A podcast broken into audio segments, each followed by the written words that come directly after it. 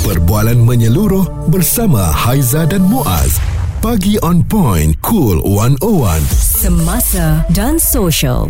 Saya ingat lagi pada tahun 1996 um, UPSR yang saya ambil uh, peperiksaan besar waktu itu untuk sekolah rendah hmm. uh, memang perasaan nervous takut ya sebab uh, waktu sekolah tu saya ingat lagi persaingannya begitu kuat uh. masing-masing masa zaman saya untuk mendapatkan 4A yang terbaik lah hmm. uh, katanya 4A dapat akan masuk ke sekolah asrama penuh Betul. Uh, 4A ni akan dapat banyak hadiah daripada mak bapak uh, kan waktu itu uh, jadi um, saya dapat rasakan tekanan apabila sebut saja mengenai UPSR saya hmm. dapat uh, akhirnya keputusan saya 1A, 2B, 1C. Oh, maknanya Muaz masa tu empat subjek juga. Empat subjek. Masa zaman Ah, Haiza? Sama, empat subjek juga sebab saya lagi awal mendudukinya tahun 1992 uh, yang mana keputusan saya adalah Mm-mm. 2B, 2C. Oh, okey. Ah, sebab uh, sebab masa kita darjah 5 kita panggil itu adalah uh, waktu bulan madu. Ah, uh, darjah 5 sebab darjah 6 baru kita peksa besar. Betul. Ah, jadi bila dah buat peperiksaan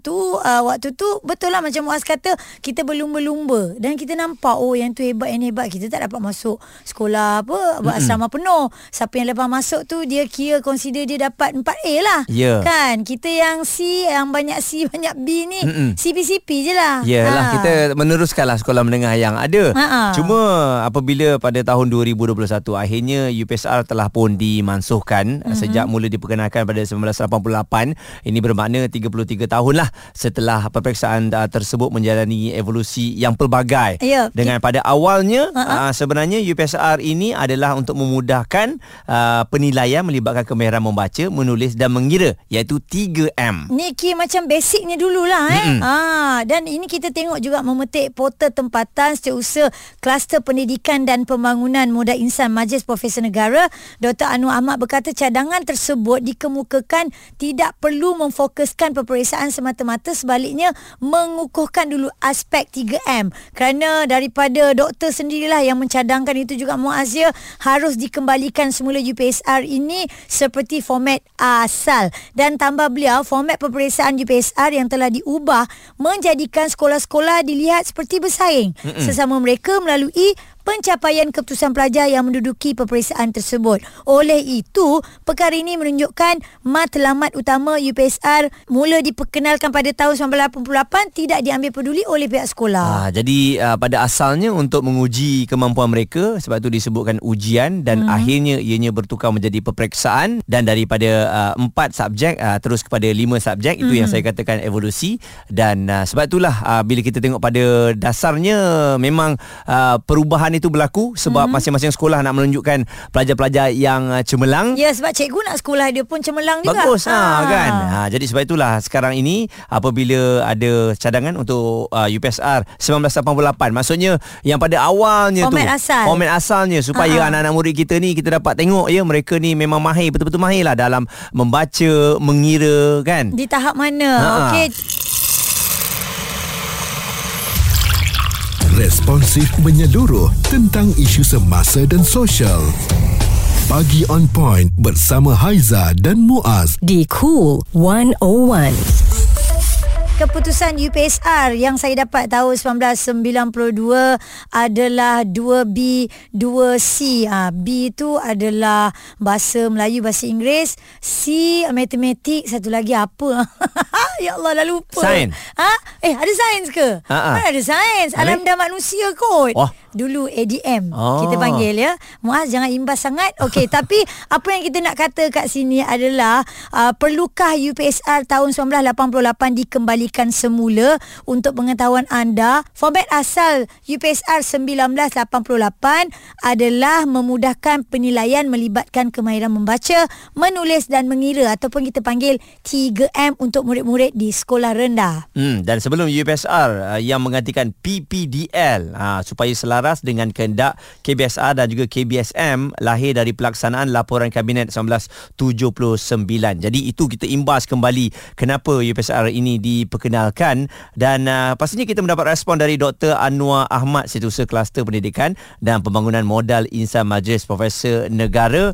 Ulasan ringkas doktor lah mengenai ujian penilaian sekolah rendah ini yang telah disesatkan daripada tujuan asalnya ketika ia diperkenalkan pada 1988. Jadi uh, matlamat matlamat ini harus dipenuhi di peringkat sekolah rendah dan jika tidak apa yang berlaku adalah kanak-kanak yang tidak boleh membaca menulis dan mengira ini mm-hmm. apabila mereka naik ke tingkatan satu dan uh, mereka masih tidak mempunyai kemahiran asas membaca menulis dan mengira ini kajian-kajian uh, akademik menunjukkan bahawa mereka akan berhadapan dengan kesukaran untuk meneruskan pembelajaran mereka akan hilang fokus, mereka akan hilang motivasi untuk belajar dan akhirnya prestasi akademik mereka di tingkatan 1, tingkatan 2 dan seterusnya akan merosot. Dan uh, apa yang berlaku adalah ada di antara mereka yang mengambil keputusan untuk berhenti sekolah sebelum tamat tingkatan 5. Semua ini berpunca daripada kelemahan mereka dalam menguasai 3M. Okey. Oh, okey. Baik. Uh, adakah penilaian yang lebih uh, berdasarkan results oriented ini juga telah mempengaruhi kemahiran pelajar serta pemikiran kreatif mereka, Doktor? Apabila kita melaksanakan uh, UPSR dan ia digunakan sebagai satu alat untuk mengukur kemahiran 3M, ini tidak bermaksud bahawa kemahiran dan juga pemikiran kreativiti pelajar itu akan uh, uh, tidak digunakan yeah. kerana UPSR hanyalah mengukur kemahiran 3M sahaja mm-hmm. manakala guru-guru masih boleh menggunakan kaedah-kaedah pentaksiran yang lain untuk meningkatkan keupayaan berfikir kreativiti inovasi dan critical thinking pelajar-pelajar kita jadi uh, UPSR tidak menghalang murid-murid kita untuk terus mempunyai pemikiran yang kreatif pemikiran yang kritis dan juga melakukan inovasi di dalam uh, pembelajaran mereka. Mm-mm. Dan uh, doktor, bila sebut mengenai perubahan ataupun diperkenalkan semula mengikut uh, peredaran zaman ni, apa yang agaknya perlu dilakukan kalau nak diperkenalkan semula UPSR? Semuanya kita bawakan suara serta informasi semasa dan sosial bersama Haiza dan Muaz. Pagi on point cool 101 Pelukah UPSR 1988 dikembalikan semula? Ini antara cadangan yang telah pun uh, dilontarkan uh, oleh Dr Anwar Ahmad uh, yang mencadangkan agar um, perkara ini diperkenalkan untuk mengukuhkan aspek 3M iaitu kemahiran membaca menulis dan juga mengira. Sebab kita risau uh-huh. apabila sekarang ni UPSR dah dimasukkan setelah 33 tahun uh, masih lagi ada pelajar-pelajar bila dah darjah 5 ha, nak masuk darjah 6 ada yang mengiranya masih lagi kurang ya. membacanya tu terutamanya dalam bahasa. Inggeris tak dapat nak baca jadi ini uh, perlu diambil tahulah oleh hmm. semua pihak Dr. Anu Ahmad setiausaha kluster pendidikan dan pembangunan modal insan Majlis Profesor Negara Doktor sekiranya UPSR ini diperkenalkan semula bagaimana ia perlu digubah supaya lebih menepati dan kehendak peralihan masa kini dalam kita nak menilai kemampuan pelajar sebelum melangkah ke alam sekolah menengah. Jadi pada saya kita perlu mengadakan semula UPSR tetapi UPSR yang perlu diwujudkan semula itu bukanlah UPSR yang digunakan sebagai alat untuk bersaing di antara murid-murid di dalam subjek-subjek selain daripada yeah. 3M. Hmm. UPSR sepatutnya digunakan khusus untuk mengetahui keupayaan murid-murid di dalam membaca, menulis dan mengira sahaja manakala subjek-subjek yang lain seperti sains, sejarah begitu juga dengan subjek muzik, moral dan sebagainya yang disampaikan di sekolah rendah pada hari ini masih boleh diteruskan hmm. dengan kaedah-kaedah pentafsiran bilik darjah yang telah kita mulakan sejak 2017. Dr. Anwar Ahmad, Setiausaha Kluster Pendidikan dan Pembangunan Modal Insan Majlis Profesor Negara. Dan kita juga ada Khairul. Bagaimana agaknya pandangan anda? Uh, pandangan saya lah sebagai seorang ibu bapa uh, untuk budak-budak balik kepada keadaan asal exam asal dan kepada format lama mm-hmm. saya rasa tidak relevan untuk tahun 2023. Okay. sekarang pengajaran pembelajaran orang banyak more to uh, uh, e-learning. Mm-hmm. Kita ada YouTube, kita ada di semua. Seawal so, 6 tahun dah boleh baca, dah boleh mengira, dah boleh menulis. Mm-hmm. Right? So bila kita kembalikan kepada format lama maksudnya kita ketinggalan. Even telefon pun maju ke depan kenapa pembelajaran kita perlu ke belakang. Mm-hmm. Uh, yang itu yang saya mengambil kira paling penting kepada budak-budak zaman sekarang lah. Mm-hmm. Ya, maknanya kita uh. melihat mereka ni dah pandai membaca seawal usia 6 tahun lah sebenarnya kan? Betul, betul tu. Uh, dan awak lihat apabila tak ada UPSR ni um, berdasarkan penilaian anak-anak di kelas je bagaimana? Okay, dia sebenarnya when it comes to p- student, dia orang banyak kemahiran. Dia orang suka belajar, dia suka explore baru by physical lah. By, by physical lah. Skill ya. So, saya percaya apa yang dibuat sekarang, dia orang ni lagi terdedah kepada kemahiran awal lagi, seawal uh, 12 tahun, mm-hmm. 12 dan sebelumnya dan mengasah dia orang berfikir lagi cepatlah berbanding dengan kita belajar secara teori. Mm-hmm. So, teori kita diajar awal uh, sehingga 6 tahun, 7 hingga 12 saya rasa memang uh, praktikal untuk uh, untuk belajar praktikal ni lah. Mm-hmm. Secara praktikal Ya. Dan untuk 13 ke 18 dah boleh belajar pasal dunia Hmm. Secara slow-slow Dan ibu bapa juga ter- ter- tak tertekan lah sebab tak ada peperiksaan besar yang harus mereka fokus. Untuk Kalau sebelum ni kan, kan, sebelum ni ha. darjah satu, oh darjah tiga je, empat, lima kita dah standby dah. UPSR ni betul. kan. Ha. Ya, kita dulu pun pernah alami sama kita ada. Ya. Tiga, daya enam, tiga dan tiga, tiga dan lima, tiga dan enam semua. Semua berkaitan dengan competition. So, I think competition is dah, tak boleh lah kita tak boleh nak letakkan competition tu sebagai sebagai apa uh, sebagai matlamat kepada pembelajaran kita. Pandangan uh, berbeza daripada seorang ayah ya dia tak nak ni macam apa kembali ke zaman lapuk lah ibaratnya Muaz eh. Ha kalau boleh kita nak ke depan. Responsif menyeluruh tentang isu semasa dan sosial. Pagi on point bersama Haiza dan Muaz. di Cool 101. Peperiksaan UPSR sekali lagi Haiza dan Muaz ada kongsi Mm-mm. keputusan masing-masing. Haiza ambil tahun 8 eh Haiza ambil tahun 92. Okey. Keputusan masa tu 2B 2C.